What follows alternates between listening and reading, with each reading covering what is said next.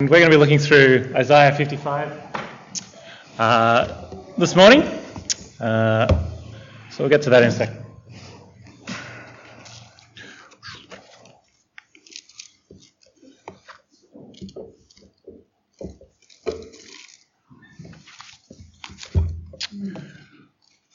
All right. Uh, now, everyone uh, in life uh, is searching for some sort of meaning or some sort of purpose in their life. Uh, everyone's struggling to answer the questions why am I here and what should I do with my life? And ultimately, it all comes down to how satisfied we are with our lives and where we look for satisfaction. Tonight in our passage, we'll be seeing an invitation to something that is truly satisfying. And we'll be working out how we go about responding to that invitation. But first, let's pray.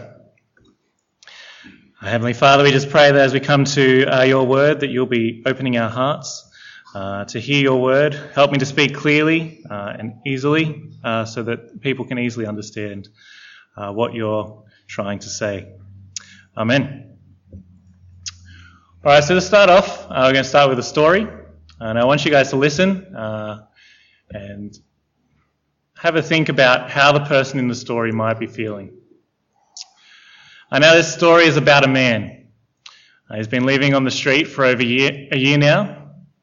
And in the past three days, he's only been able to scrape uh, together enough money for just one meal. He's hungry. In fact, he's starving. And as he walks past uh, various homes uh, at 6 p.m., uh, he sees the warm glow of light coming from, from the windows. Uh, he can smell the smell of delicious home cooked meals wafting through the air. And it just helps to emphasize the cold and dark of the street where he'll probably be spending the night. As he's walking, uh, he passes a house and the front door opens. A man steps out and sees the other man walking through the streets. He notices his, dis- his disheveled look and asks him, Do you want to join us for dinner? Now, the man, he stops. He looks down at the cold street. He considers the question for a moment. And then he looks up and he says, No. And he continues into the cold and dark of the night. Now, the man's reaction was quite absurd.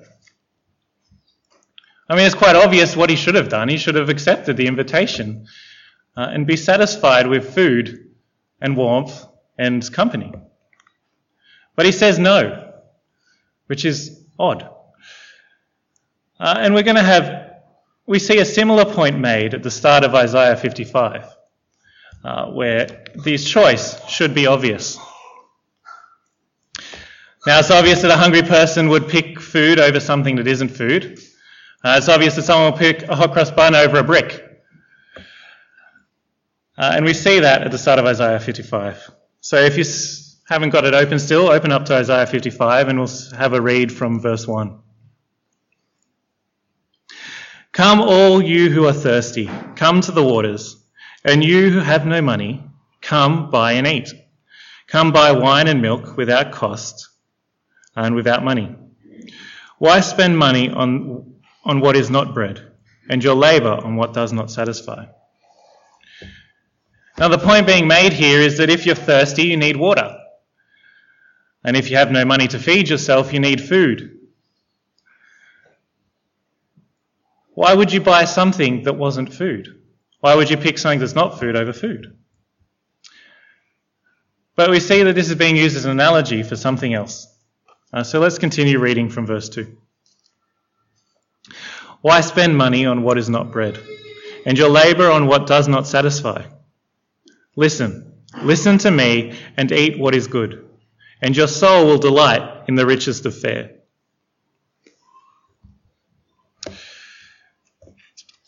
God is the one who brings satisfaction, not only to your hunger, but to your soul, and He's inviting you to come to Him.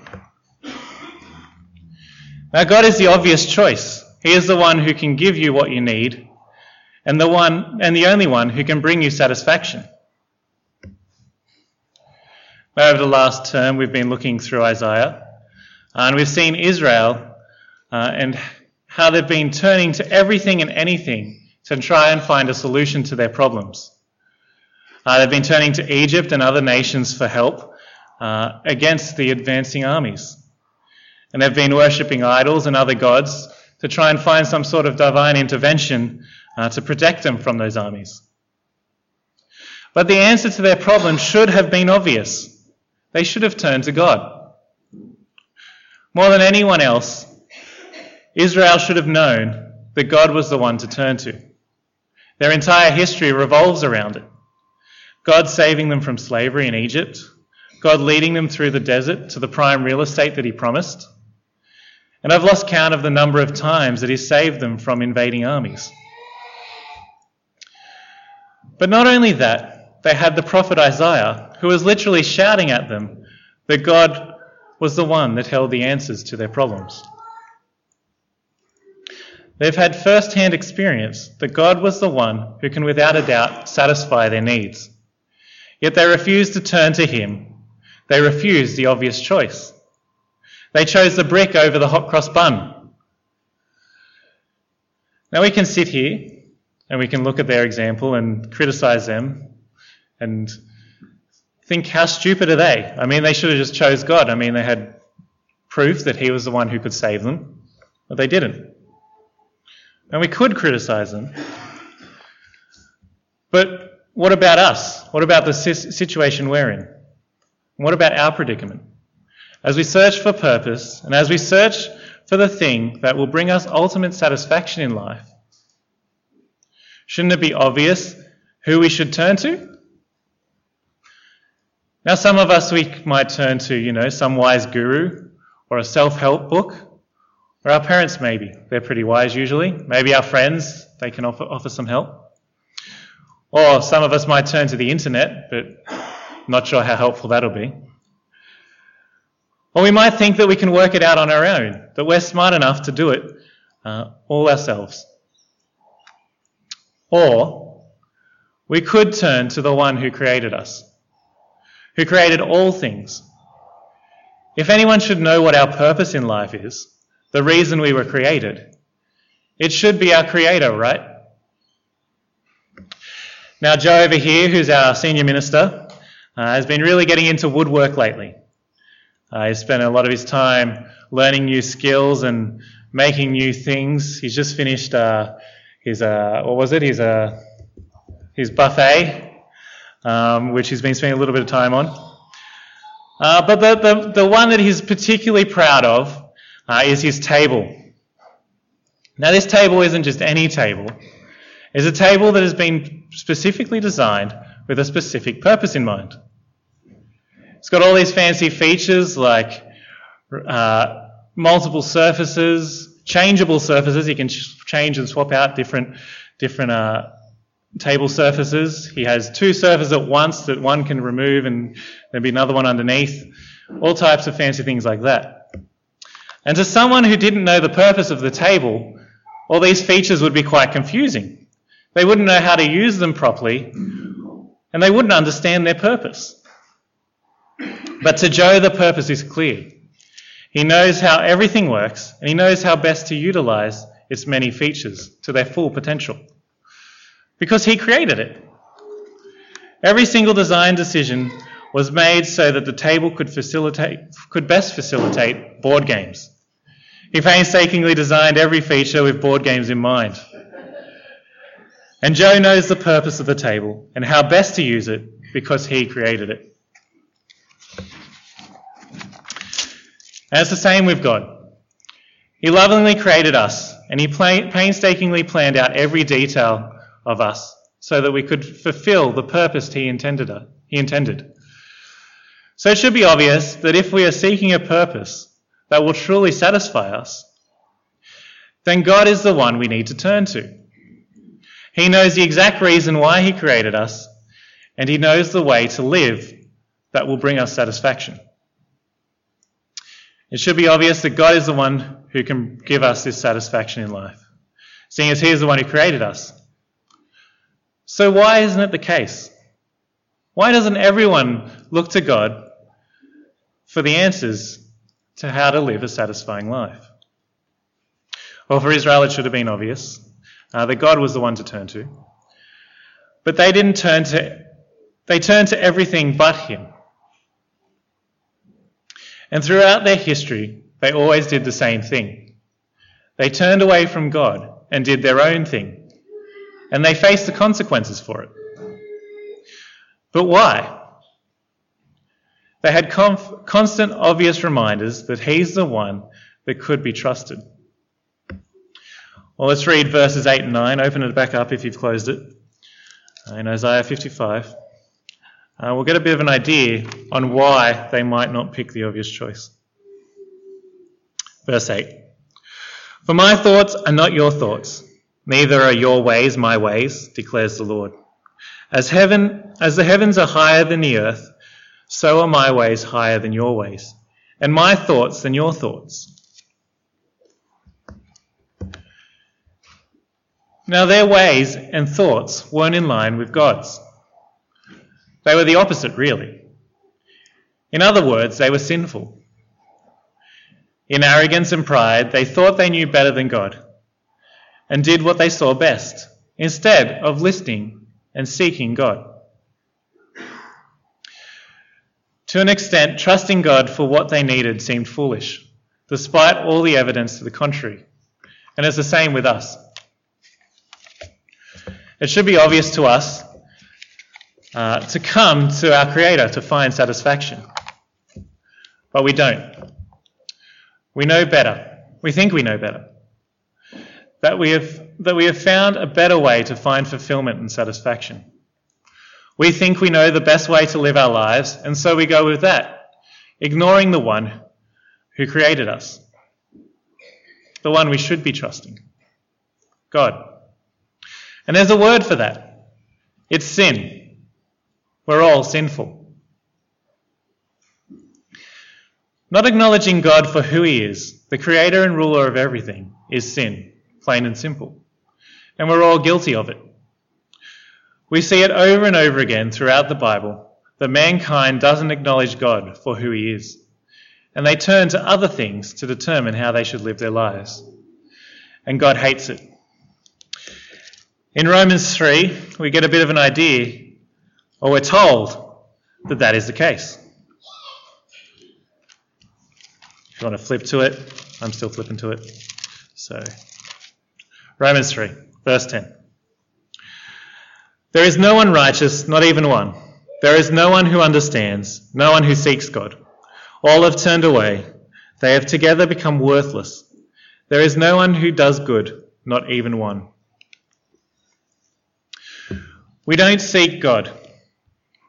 We see his ways as foolishness. We seek everything and anything else. We look to things like entertainment and experience, or having the biggest house filled with the most things, or maybe we look to our friends and family for satisfaction. These things aren't necessarily bad in and of themselves, but they can get in the way of us coming to God. If those are, if those are the goals you spend your life striving for, without giving God any consideration, you're ultimately going to be left unsatisfied. If it's entertainment or experience, you have got to constantly seek out something else to keep you occupied, or something that will give you the bigger thrill than the last time. And there's going to be times where that's you're not able to find that. If it's possessions, well, they all break, or rust, or become obsolete. And there's always something more you could buy, something else that you can, once you've bought one thing, there's the next thing that you, that you want. And it never satisfies. If you're relying on people for your satisfac- satisfaction, well, people are notorious for letting others down. And even if you do manage to find that rare person who will be there for you no matter what, well, people don't last either. We all eventually die. Not only will you be dis- disappointed, but you'll be facing the, the judgment of the God that you've ignored and miss out on the one thing that can truly satisfy a relationship with Him. So we can put all our hope and trust in these things, and they may be good things to strive for, but ultimately, without God, they will let us down and won't bring lasting satisfaction. And they certainly won't save us from death. Our sinful nature prevents us from turning to the one place where we can find true satisfaction. So, what can we do? Well, God has offered us this invitation to come to Him, to come to Him and accept the satisfaction He brings. But how can we come to God when our sin prevents it? Well, we're given the, the answer in the passage in Isaiah 55. Look with me to verse 10 uh, and 11. As the rain and the snow come down from heaven, and do not return to it without watering the earth and making it bud and flourish, so that yields seed and the sower uh, for the sower and bread for the eater, so my word that goes out from my mouth will not return to me empty, but will accomplish what I desire and achieve the purpose for which I sent it. So it says it right there that God will accomplish what he desires and that his word will achieve his purpose. And he is powerful to do so. Even a hurdle like sin, God can break down. And he does just that through the message we hear at Easter, through Jesus. And during Easter, we celebrate the fact that God came into the world. That Jesus came into the world and dealt with our sin through his death and resurrection. He conquered sin, defeated death, and dealt with the devil. And this is how we can come to God despite our sin. So is sin no longer a barrier to us coming to God? What should we do?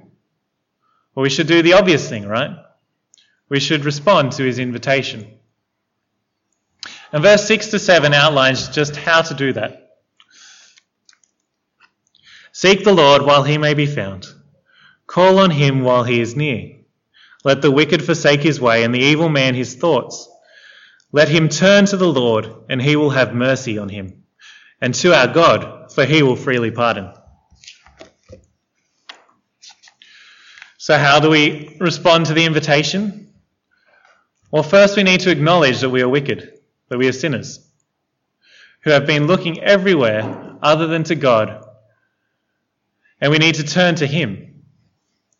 We need to forsake and abandon our old ways, and we need to tell Him that we are sorry for what we have done, and that we are helpless without Him, trusting that we can find mercy and forgiveness thanks to what Jesus did on the cross. We can be in right relationship with God. And that's where we can find true satisfaction. Through a relationship with God is what we were made to do.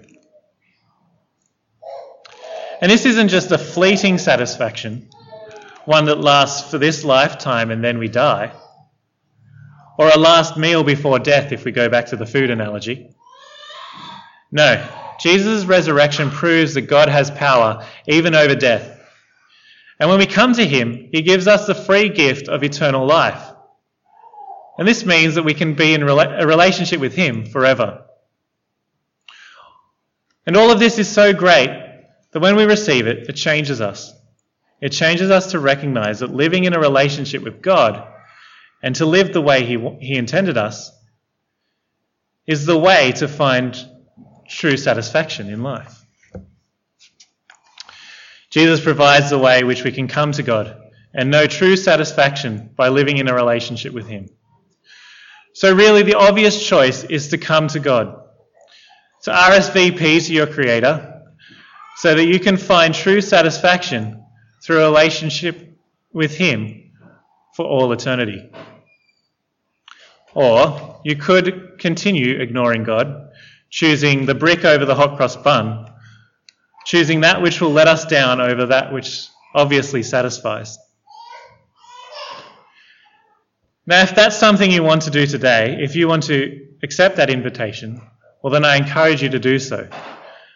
But more, I encourage you to come and speak to either me or Joe or Dave, wherever he is, Um, and have a chat about that and really think about what it means to accept God's invitation.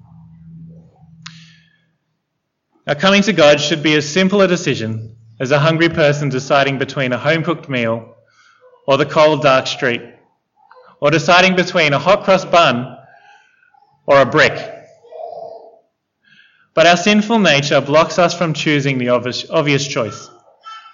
Luckily, Jesus, through his death and resurrection, has dealt with our sin so that we can come to God and find true satisfaction through an everlasting relationship with him.